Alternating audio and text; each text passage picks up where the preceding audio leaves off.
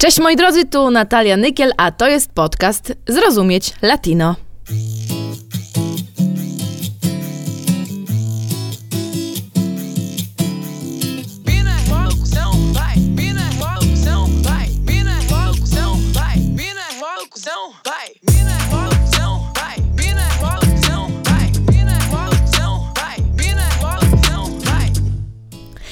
W światowej historii zawsze bardzo dużo mówi się o filozofach, o wielkich władcach, o królach, prezydentach i generalnie wszystkich takich stanowiskach, ale płci męskiej. A mamy tyle wspaniałych kobiet, które tworzyły i tworzą historię i zdecydowanie uważam, że one zasługują na dużo więcej miejsca w tej historii. Więc dziś odcinek o kobietach-rakietach. Będzie kilka sylwetek kobiet popularnych, nagradzanych takich postaci z polityki, ale będzie też kilka kobiet, które robią rzeczy spektakularne w swoim życiu codziennym, a nikt ich za to nie wynagradza. Każdy z nas słyszał kiedyś nazwisko Frida Kahlo, więc pozwolicie, że nie będę już tutaj tej kobiety przedstawiać, bo jest wystarczająco znana. Chciałabym wam poopowiadać trochę o innych kobietach, które zasługują na więcej rozgłosu, o takich kobietach, które zmieniły albo zmieniają świat na lepsze. Będziemy to dzisiaj przeplatać piosenkami też takich super babeczek, których twórczość bardzo, bardzo wam serdecznie polecam. I na pierwszy ogień pojedziemy do Meksyku, a zaśpiewa dla nas Natalia Lafourcade. Pienso que cada instante sobrevivido al caminar y cada segundo de incertidumbre, cada momento de no saber son la clave exacta de ese tejido que ando cargando bajo la piel, así te protejo, aquí sigues dentro, yo te llevo dentro, hasta la raíz y por más que creas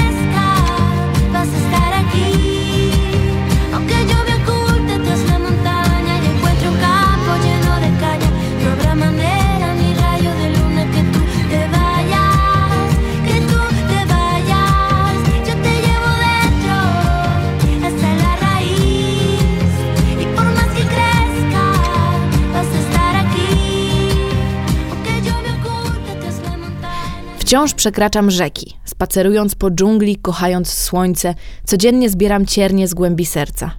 W nocy zapalam sny, żeby oczyścić każde wspomnienie świętym dymem. Kiedy piszę twoje imię na białym piasku z niebieskim tłem, kiedy patrzę w niebo, w okrutny sposób wśród szarych chmur pojawiasz się ty. Pewnego popołudnia weszłam na wysokie wzgórze, spojrzeć w przeszłość.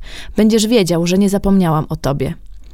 Trzymam cię głęboko, aż do korzeni. I im bardziej to rośnie, tym dłużej tu zostaniesz. Chociaż chowam się za górą i polem pełnym trzciny, nie będzie sposobu ani promienia księżyca, żebyś stąd odszedł. To był oczywiście fragment tekstu piosenki Hasta la Raíz, który usłyszeliście przed chwilą. Natalia wzięła udział w takim projekcie Netflixa, który nazywa się Song Exploder i polega to na tym, że w każdym odcinku jest jakiś artysta, który opowiada o procesie tworzenia jednej ze swoich piosenek. O czym jest, dlaczego powstała, kiedy powstała itd., itd. W tej serii na przykład wystąpiła też Dua Lipa z piosenką Love Again, no i tam też kilku innych naprawdę fajnych artystów czy zespoły, także polecam wam sprawdzić Song Exploder. No i właśnie Natalia Lafourcade opowiada tam o piosence Hasta la Raíz. I tak jak ja zawsze myślałam, że to jest taka jedna z piękniejszych piosenek o miłości, to okazuje się, że no ona jest o miłości, ale nie o takiej romantycznej do drugiego człowieka, tylko o miłości do miasta, z którego pochodzi Natalia, czyli Veracruz i do tej części Meksyku generalnie. Także polecam wam zobaczyć akurat ten odcinek z Natalią. Wokalistka jest w ogóle jedną z najbardziej wpływowych i ważnych kobiet w Meksyku teraz. Była nagradzana nagrodami Grammy. A jeżeli oglądaliście film Coco, to właśnie w piosence promującej film pod tytułem Remember Me czy Recuerda Me śpiewa Miguel właśnie razem z Natalią Lafourcade. Zresztą śpiewali ją też wspólnie na żywo na rozdaniu Oscarów w 2018 roku. No dobra, przyjechaliśmy do Meksyku. Jest rok 50 przed naszą erą. Cała Galia została podbita przez Rzymian. Cała? Nie. Jedna, jedyna osada, zamieszkała przez nieugiętych Galów, wciąż stawia opór najeźdźcom i uprzykrza życie legionom rzymskim stacjonującym w obozach Rabarbarum, Akwarium, Relanium i Delirium. To oczywiście pierwsze bardzo sławne zdanie z komiksu Asterix i Obelix, który w ogóle uwielbiam z dzieciństwa. Bardzo skojarzyło mi się z historią, którą chciałabym wam teraz opowiedzieć. Po tym, jak Kolumbia została mocno przeorana przez wojnę domową, przez działalność gangów narkotykowych, bojówek, no to punkt ciężkości przeniósł się trochę do Meksyku. Te kartele meksykańskie, które się gdzieś tam rodziły kilka dekad temu, bardzo mocno urosły w siłę i w wielu miejscach w Meksyku teraz toczą się po prostu wojny między nimi. I ten temat możecie kojarzyć z różnych źródeł, z seriali, z filmów, z książek. Co ważne, te kartele, te gangi nie zajmują się tylko narkotykami, bo zajmują się też innymi sektorami gospodarki i tutaj ten temat jest w ogóle bardzo skomplikowany i cały czas też ewoluuje. Ale to, co się nie zmienia zawsze w takich sytuacjach, to po prostu krzywda cywilów, krzywda zwykłych ludzi, rolników na przykład, którzy żyją gdzieś tam na terenach wiejskich, na terenach ogarniętych tymi sporami. I to właśnie tacy ludzie też najczęściej są porywani, to tacy ludzie stają się tymi desaparecidos, czyli giną bez wieści. To kobiety z takich miejscowości są gwałcone. I wiecie, no, ostatecznie nie da się tak żyć. W ciągłym strachu o najbliższych, o siebie. I tak jak mówię, tu właśnie nawet nie tylko narkotyki wchodzą w grę, ale i na przykład nielegalne wycinanie drzew, co stanowi w ogóle ogromny środowiskowy problem.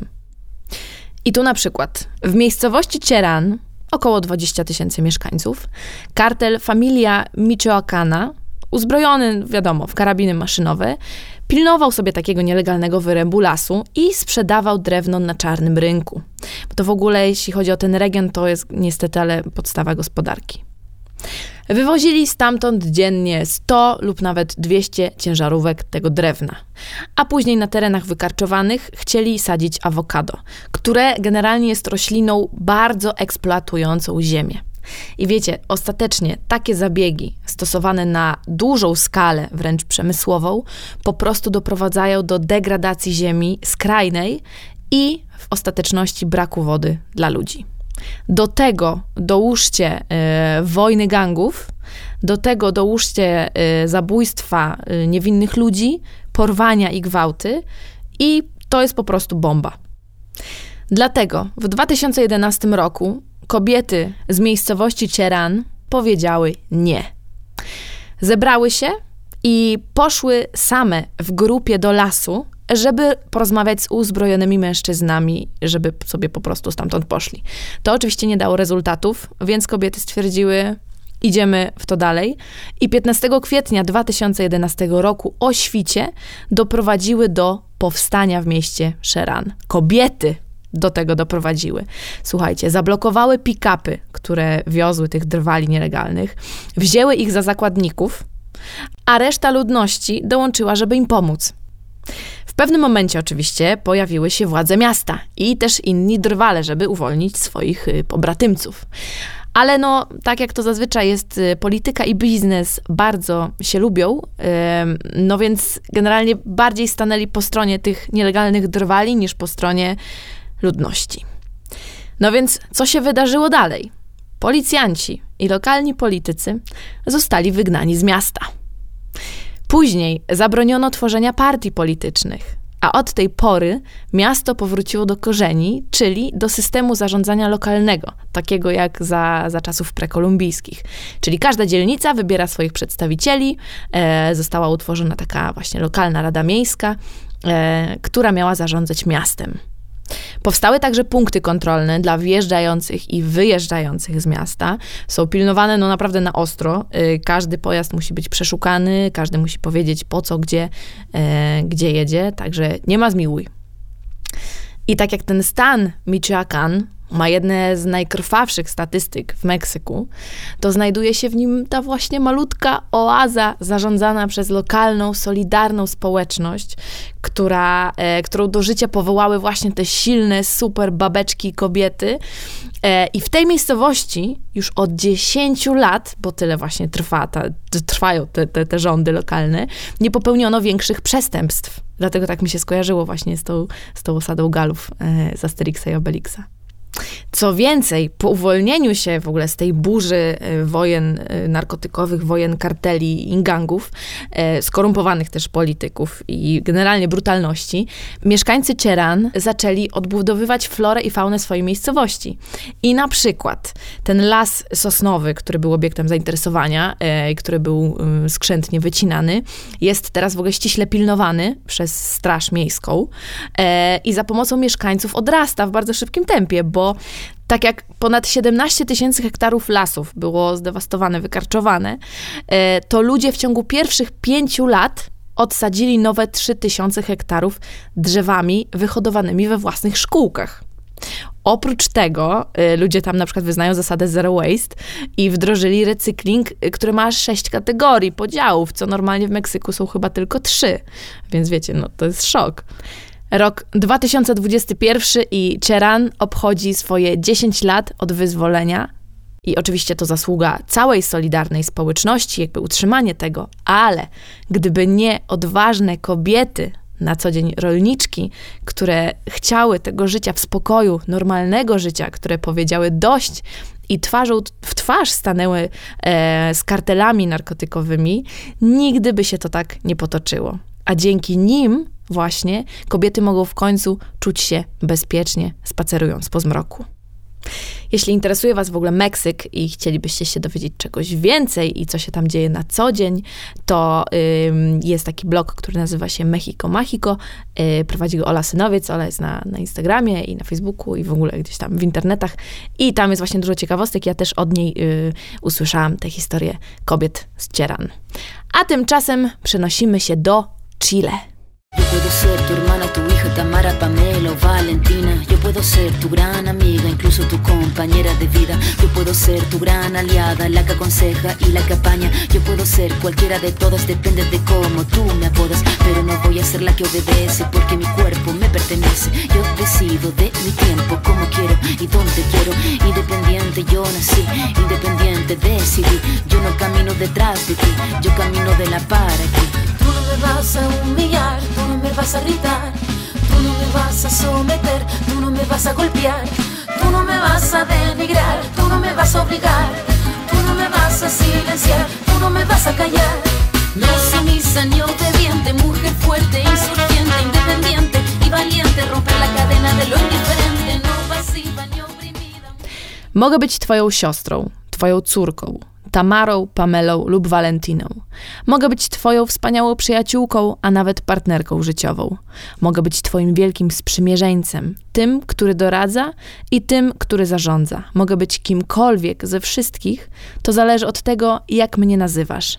Ale nie będę tą, która będzie posłuszna, ponieważ moje ciało należy do mnie. Decyduję o swoim czasie, jak chcę i gdzie chcę. Urodziłam się niezależna. Zdecydowałam się na niezależność.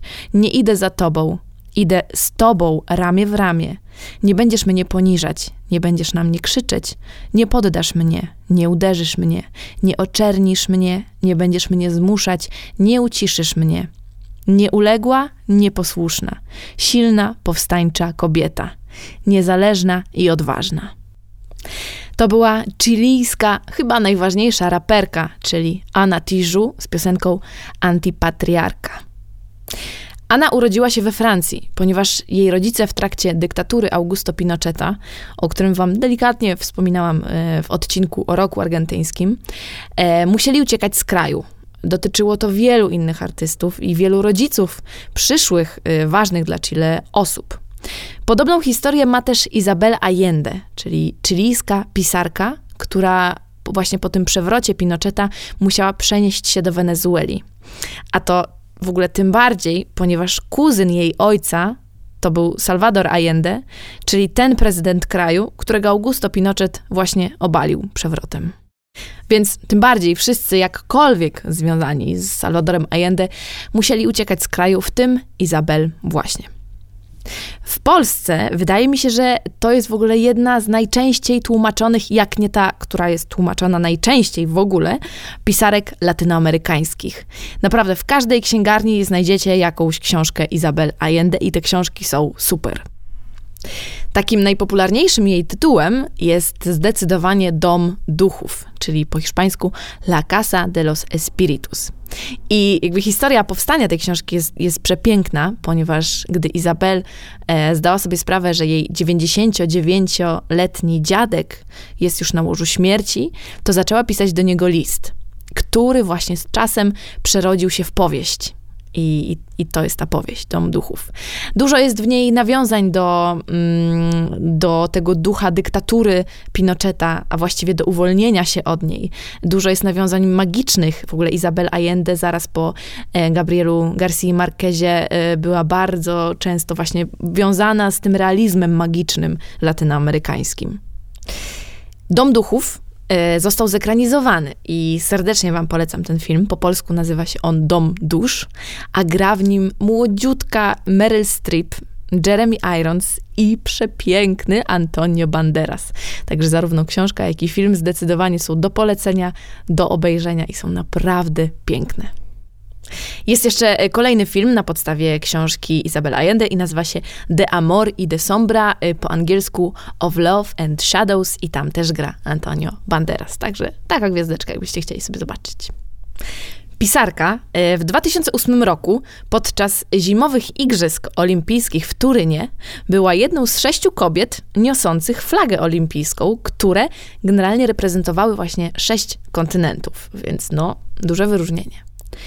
Allende po tragicznej śmierci swojej córki Pauli założyła fundację, która walczy bardzo mocno o ochronę praw kobiet i dzieci. Wspaniałe jest to, że Allende jako najpopularniejsza i najczęściej tłumaczona pisarka latynoamerykańska właśnie solidaryzuje się z kobietami i mocno walczy o to, żeby te nierówności w prawach między płciami wyrównywać. No tienes la culpa.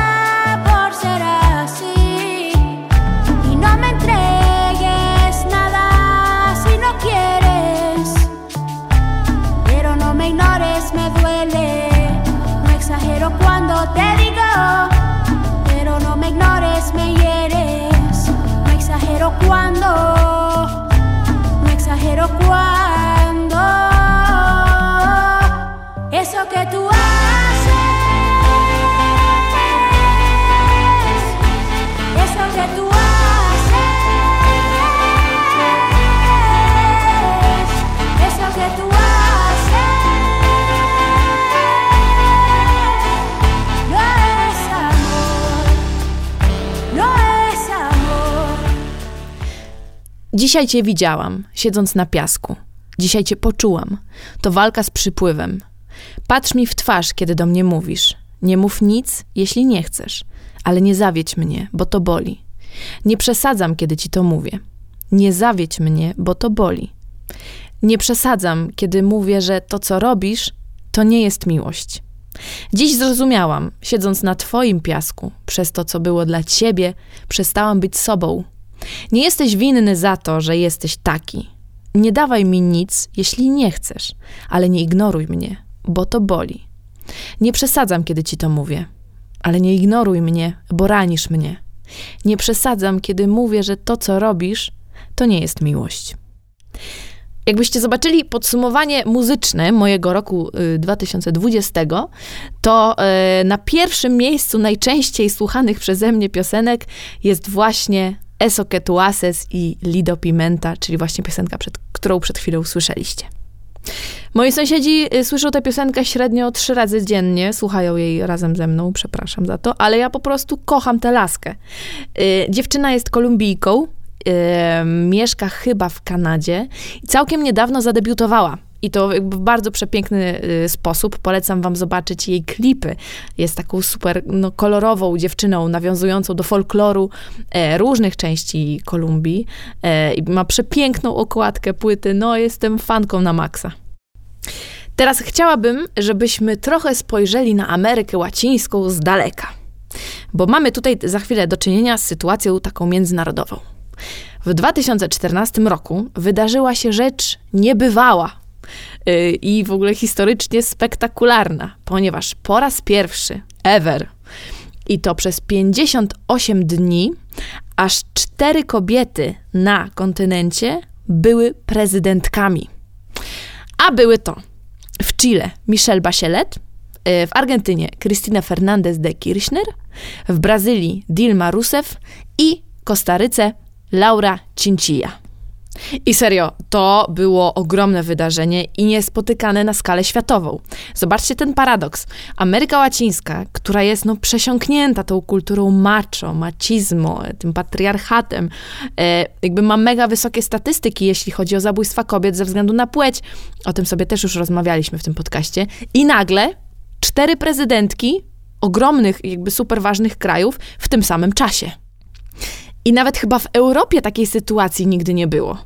Okazuje się, że Ameryka Łacińska jest druga, zaraz po Skandynawii, jeśli chodzi o obecność kobiet na politycznej scenie i w tej politycznej reprezentacji. Jest na to pewna teoria. W ogóle to jest przedziwne, że z jednej strony ta kultura machismo generuje obraz kobiety podwładnej, która siedzi w domu, zajmuje się dziećmi, chatą, jest tym obiektem seksualnym tylko dla mężczyzny, on decyduje. A z drugiej strony mamy w Ameryce Łacińskiej do czynienia z bardzo silnym, tu uwaga, archetypem matki.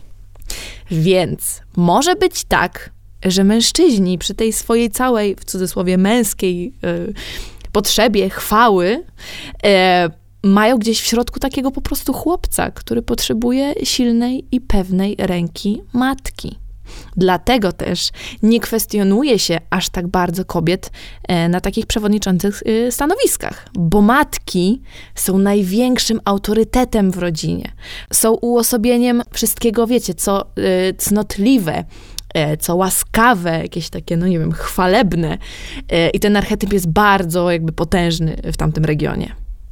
Dodatkowo, oprócz tego macho i machismo, istnieje obok takie pojęcie jak marianizmo. To jest w ogóle super ciekawe, bo to jest taka koncepcja, która pokazuje kobiety jako istoty półboskie.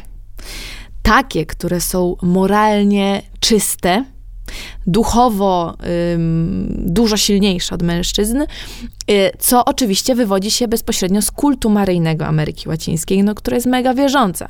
Tak jak wam wspominałam, że ta Virgen de Guadalupe, czyli ta Matka Boska z Guadalupe, jest patronką obu Ameryk.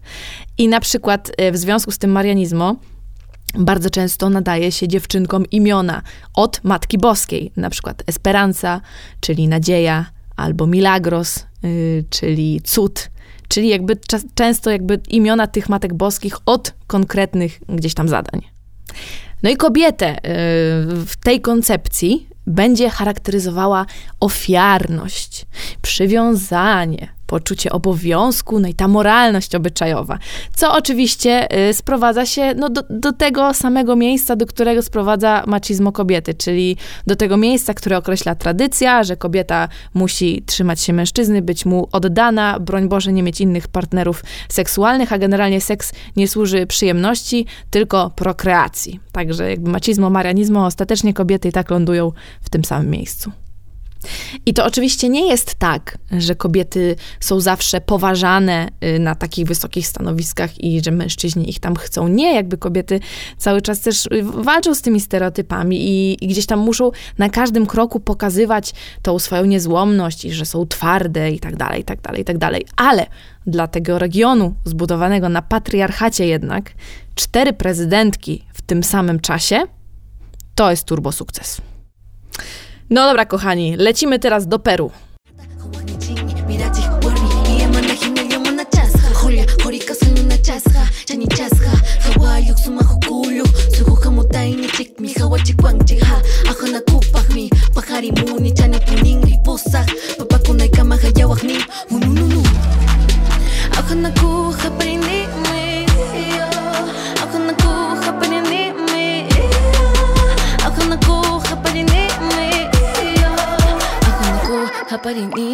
mi.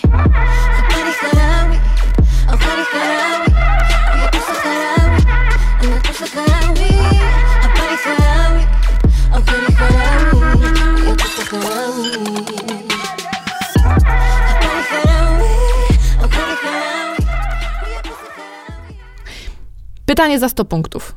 Kto kiedykolwiek kupił sobie coś w Decathlonie? Ręka do góry. Albo lepiej, kto kupił sobie coś w stylu plecaczek, śpiworek, bądź jakiś inny sprzęt turystyczny, którego nazwy firmy do tej pory nie umie wymówić, ręka do góry. I tu pozwoliłam sobie przeprowadzić ankietę wśród moich znajomych, właśnie pytając ich, jak oni czytają tę nazwę. I propozycje są takie. Quechua, Kekesza, Czacza, Kwesza, Łechua, Kieczua, Kwechua. No a to jest, kochani, oczywiście Quechua. A co to w ogóle znaczy? To jest, słuchajcie, język, którym posługiwali się Inkowie. Aktualnie to jest najpopularniejszy język rdzenny, ten właśnie przedkolumbijski w Ameryce Południowej. Prawie 11 milionów ludzi się nim posługuje, wyobrażacie to sobie? Na co dzień posługują się nimi właśnie ludzie w Peru, w Kolumbii, Boliwii, Argentynie, Ekwadorze, w Chile. A w Boliwii, Kolumbii i Peru ten język jest nawet jednym z oficjalnych takich języków urzędowych. Jak będziecie kiedyś chcieli zabłysnąć w towarzystwie jakąś taką ciekawostką z kosmosu, to słowa takie jak lama, puma, kauczuk i kondor to na przykład właśnie są słowa bezpośrednio z języka Quechua. A dlaczego o tym mówię? Ponieważ koleżanka Renata Flores, która przed chwilą dla was śpiewała właśnie w tym języku. Śpiewała, a w sumie rapowała, ponieważ Renata Flores bardziej określana jest jako raperka z Peru, a jej muzykę określa się jako trap inka. W ogóle super mi się to podoba. Dziewczyna walczy o przetrwanie swojej kultury, o propagowanie historii wśród młodych, zainteresowanie nią, bo to nie jest tak, że język Quechua jest taki super popularny wśród na przykład, nie wiem, elit peruwiańskich czy boliwijskich. Zazwyczaj posługują się nim ludzie na wsiach. Quechua był na przestrzeni historii oczywiście spychany właśnie gdzieś tam na ten margines, uważany za gorszy, więc ludzie nie chcieli w pewnym momencie się go uczyć, ale na szczęście istniały rodziny, które sobie go przekazywały z pokolenia na pokolenie i na szczęście jest coraz więcej artystów, w tym właśnie Renata Flores, która przenosi go do popkultury, co jest naprawdę bardzo dobrym sposobem na łamanie pewnych stereotypów. Ludność wiejska w takich krajach na przykład jak Boliwia, czy Meksyk, czy Peru, to bardzo często ta ludność rdzenna, konkretne ludy albo ich potomkowie, którzy posługują się bardzo różnymi językami, kultywują te swoje tradycje, swoje obyczaje, bardzo różne. I niestety ta ludność tubylcza cały czas musi gdzieś tam mocniej walczyć o swoje prawa. Szczególnie jeśli dochodzi do sporów, na przykład z dużymi korporacjami, z dużymi inwestycjami, które mają gdzieś tam swoje konkretne plany zagospodarowania terenów, na których taka ludność się znajduje i jest po prostu pomijana. I chciałabym wam tu opowiedzieć historię pewnej kobiety, która stanęła twarzą w twarz z wielką korporacją wydobywczą złota i miedzi. Nazywa się Máxima Acuña i mieszka w peruwiańskich Andach. Razem z mężem w 1994 roku kupili małą działeczkę w gdzieś tam odległych zakątkach górskich, wybudowali dom, wychowywali tam spokojnie dzieci, utrzymywali się z uprawy ziemniaków, z owiec i krów. W tym samym czasie Peru przyznawało bardzo dużo koncesji wielkim firmom na wydobycie surowców różnych w całym kraju. Niestety w tym bliskim otoczeniu domy Maximy także. Kopalnia, która nazywała się Yanacocha, postanowiła poszerzyć swoją działalność i stworzyć taki projekt Konga, który zakładał osuszenie 4 lagun, czyli takich wysokogórskich jezior, żeby wydobywać stamtąd złoto, a w ogóle jedno z nich przeznaczyć na składowanie odpadów. No i to wszystko właśnie miało się wydarzyć na terenach między innymi domu Maximy. No i w 2011 roku faktycznie do chatki wysokogórskiej, w której mieszkała Máxima z mężem i dziećmi, zapukali przedstawiciele firmy i prywatna policja. Nakazali opuścić ziemię, bo no właśnie rzekomo znajdowała się ona na terenach kopalni. Kiedy Máxima z rodziną odmówiła, została pobita przez tę prywatną policję. Siły zbrojne totalnie zniszczyły jej dom, dobytek, a córkę pobili do nieprzytomności. I sprawa generalnie jest bardzo zagmatwana, bo z jednej strony Máxima Acuña jest właścicielką tej ziemi, a z drugiej strony sąd peruwiański skazał ją za nielegalne na niej przebywanie na 3 lata więzienia. Tu po raz kolejny możecie się domyśleć, że biznes i polityka bardzo się lubią, a taka Máxima raczej była kulą u nogi. Kobieta nie umiała pisać ani czytać, więc w tych pierwszych bataliach z sądami peruwiańskimi była bardzo bezbronna. Na szczęście z pomocą przyszła ekologiczna organizacja pozarządowa, która nazywa się Grufides i która pomogła Máximie właśnie zebrać wszystkie dokumenty i faktycznie przedstawić je w sądzie tak, żeby ten sąd już nie miał wyboru i musiał uchylić wyrok, wstrzymać eksmisję i żeby wyszło na po prostu interes Máximy. Cały ten proces oczywiście trwał kilka lat, to nie jest takie hop-siup, ja to tak w jednym zdaniu skleiłam, ale generalnie to dużo nerwów. Żebyście sobie teraz nie pomyśleli, że jakby wszyscy żyli długo i szczęśliwie, bo nie, tak tutaj firmy takie i duże korporacje się tak łatwo nie poddają, ponieważ mimo, że Máxima może mieszkać w swoim domu cały czas, dostaje wciąż groźby, jest prześladowana. Firma Yanacocha postanowiła postawić dookoła jej domu płot, żeby ograniczyć w ogóle jej swobodę w poruszaniu się. Jej uprawy zostały kompletnie zniszczone, wiecie, te uprawy, z których kobieta się utrzymywała. Więc ten spór gdzieś tam cały czas trwa, może już nie aż tak oficjalnie, tylko tak powiedzmy partyzancko. Máxima stała się głosem ludności tych terenów, bo jej opór dał gdzieś odwagę innym ludziom, którzy też wyszli protestować przeciwko wielkim firmom wydobywczym, które nie dość, że niszczą ich rodzinne tereny, to wcale jeszcze nie poprawiają tej sytuacji gospodarczej. Bo wiecie, często się tak mówi, że duże inwestycje na takich terenach wiejskich dadzą ludziom miejsce pracy, poprawią właśnie gospodarkę, wiecie, słupki wszystkie polecą do góry. W teorii tak, ale w praktyce okazuje się, że ci mieszkańcy dostają na przykład pracę za pół darmo na jakichś takich najniższych szczeblach, a te godziwe warunki dostają dopiero przyjezdni pracownicy, więc sytuacji to nie zmienia. A najgorszy w tym wszystkim jest problem dostępu do wody. W Peru prawie 8 milionów ludzi nie ma do niej dostępu w ogóle. Wyobraźcie sobie. A niestety inwestycje takie jak kopalnie odkrywkowe, czy jakieś duże firmy przetwórcze, generalnie takie duże firmy powierzchniowe, wymagają bardzo dużej ilości wody. I teraz taki mały łopatologiczny przykład z mojej rodzinnej miejscowości, czyli Piecki. Pod moim rodzinnym domem zawsze stała studnia, z której korzystała moja babcia i powiedzmy gdzieś tam zawsze były, 2 metry wody w tej studni. Zawsze. W momencie, kiedy 2 kilometry dalej wybudowała się żwirownia, tej wody w studni zabrakło. Bo żwirownia, która zmieniła poziom zwierciadła wody w gruncie, zmieniła go tak radykalnie, że w tej naszej po prostu studience 2 kilometry dalej ta woda się tak obniżyła, że nie można już było korzystać ze studni. Tylko wiecie, w moim rodzinnym domu cały czas jest woda jakby bieżąca, więc to nie jest jakiś duży szok, że ta woda zniknęła. Ale wyobraźcie sobie teraz, że firma wydobywcza nagle chce osuszyć 4 jeziora wysokogórskie, to jak tam zmieni się dostęp do wody? Ci ludzie naprawdę mają o co walczyć, bo woda to życie. Máxima Acuña w 2016 roku dostała nagrodę Goldman Environmental Prize właśnie za tę niezłomną walkę z korporacjami, za walkę o wodę. Jest też o niej film dokumentalny pod tytułem Máxima, który bardzo wam polecam, bardzo wam dużo lepiej wytłumaczy całą tę sytuację niż ja. Na rozdaniu nagród zamiast przemowy zaśpiewała piosenkę, która brzmi tak. Jestem halkenita, która mieszka w pasmach górskich. Wypasałam moje owce we mgle i ulewie. Kiedy zaszczekał mój pies, przyszła policja. Spalili moją chatkę, zabrali moje rzeczy. Nie jadłam jedzenia, piłam tylko mało wody. Łóżka nie miałam, ocieplałam się słomą.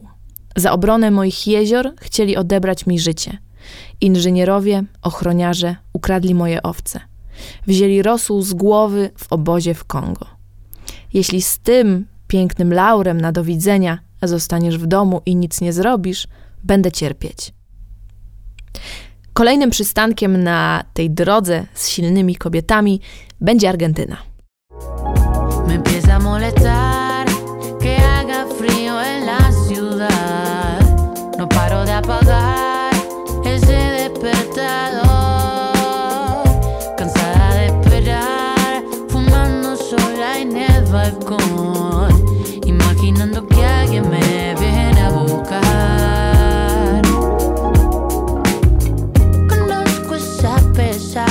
Sensaciones de soledad,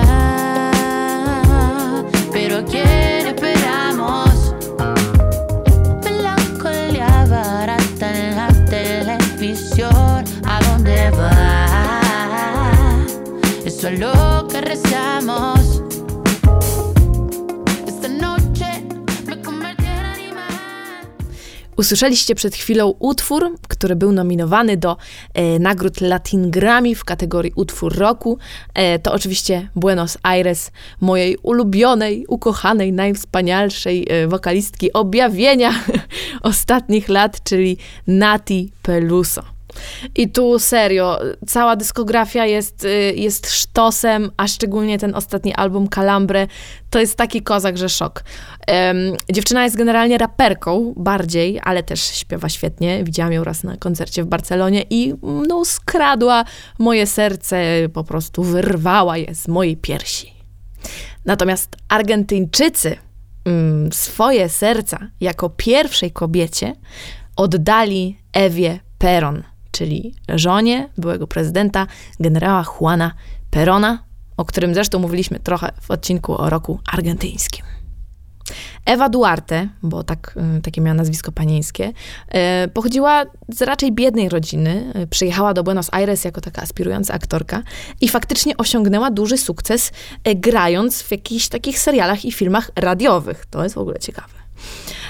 No i z tej aktorki stała się po prostu matką narodu, opiekującą się, słuchającą i dającą nadzieję. Jak to się wydarzyło? Eva Duarte poznała Juana Perona i jako pierwsza kobieta w historii Argentyny złamała jakąś taką barierę płci i stanęła u jego boku w kampanii na prezydenta. I razem te wybory wygrali. I faktycznie mówi się, że Eva Perón nie zaistniałaby bez Juana Perona, ale Juan Perón nie zaistniałby bez Ewy. Evita, bo tak nazywali ją ludzie, jako pierwsza dama stworzyła tą swoją postać tak silną, że doprowadziła do nadania kobietom praw wyborczych w Argentynie w 1947 roku. Tym samym umożliwiła im zdobycie stanowisk rządowych. Później stworzyła swoją fundację, która miała pomagać kobietom, sierotom, starszym. Utworzyła kobiecą partię polityczną, Partido Femenino. Ewa była w ogóle takim trochę Robin Hoodem w spódnicy. Elity jej nienawidziły absolutnie, a biedni kochali, bo ona kochała ich, bo ona się z nimi spotykała osobiście. Spotykała się z chorymi, z dziećmi, ze starcami, z opuszczonymi kobietami. Była genialna. Ewita niestety w młodości została zgwałcona i skutki tego gwałtu ciągnęły się za nią przez długie lata. W pewnym momencie zachorowała na raka szyjki macicy i zmarła bardzo młodo, bo w wieku 33 lat tylko. I w 1952 roku, bo wtedy się to wydarzyło, kraj pogrążył się w żałobie. Na oficjalnym pogrzebie Ewity pojawiło się ponad 3 miliony osób. Żadna kobieta w Ameryce Łacińskiej nie miała nigdy takiej siły i takiego wpływu na ludzi, jak właśnie Eva Perón w Argentynie. Była adorowana, była nazwana w ogóle spirytualnym przywódcą narodu. Jest dużo filmów i dużo książek o niej i zdecydowanie. Powstał nawet musical Evita, musical film w sumie, w którym zagrała Madonna. Polecam wam sobie zobaczyć, czy sam musical, czy nawet piosenkę Madonny Don't Cry for Me Argentina. Przepiękne. W Buenos Aires nawet jest dzielnica, która nazywa się Ciudad Evita, czyli tak jakby miasto Ewity, i urbanistycznie jest zaplanowana tak, że z lotu ptaka przypomina profil Ewy, bo Ewa jakby nosiła taką charakterystyczną fryzurę z warkoczem upiętym z tyłu, tak na dole. I właśnie ten Ciudad Evita ma totalnie kształt właśnie Ewy w tej fryzurze z profilu. Ostatnią kobietą rakietą tego odcinka będzie Lee Saumet, czyli wokalistka zespołu Bomba Estereo, który zresztą miał okazję grać już w Polsce. Ja ich widziałam właśnie na Openerze kilka lat temu i od tej pory jestem zdecydowanie ich ogromną fanką. Lee w swojej twórczości i gdzieś tam działalności w social mediach bardzo dużą uwagę skupia właśnie na sile kobiet, na mocy gdzieś tam kobiecej solidarności, ale też na ochronie środowiska, na życiu zgodnie z naturą, ponieważ sama pochodzi z wybrzeża Morza Karaibskiego, z Santa Marty. Mieszka teraz ze swoim mężem w takim pięknym domu na plaży, blisko jednego z najpiękniejszych parków narodowych, jaki w życiu widziałam, czyli Parku Tayrona. I widzi, jak postępuje zanieczyszczenie środowiska tych właśnie ówczesnych dziewiczych jednak terenów. Jakbyście mieli kiedyś okazję tam być, to polecam, a jakbyście chcieli sobie zobaczyć, to na Instagramie ja bardzo serdecznie profil Lee Saumet polecam zobaczyć, jak można żyć inaczej. Także dziewczyny, ten odcinek to prezent ode mnie dla was. Zawsze pamiętajcie, że możecie wszystko, nic nie musicie. Mamy dookoła siebie tak dużo wspaniałych, inspirujących kobiet. Wspierajmy się i żyjmy dokładnie tak, jak chcemy i wyrzućmy z naszego słownika słowo powinnam.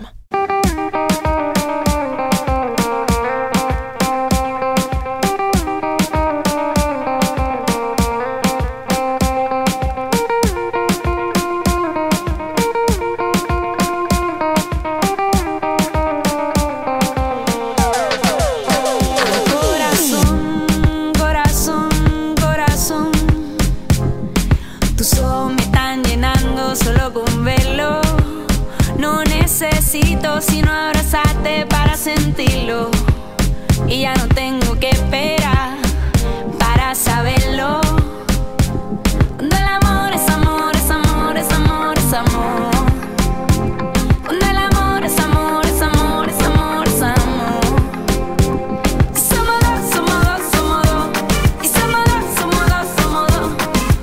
somos dos, somos dos. Y somos dos, somos dos, somos dos, somos dos, somos dos. Qué emoción. Qué emoción ser parte de tu sonrisa y de tu alegría. Para más, amarte toda una vida. ¿Qué me importa si esta noche es solo tuya y solo mía? Del amor es amor, es amor, es amor, es amor.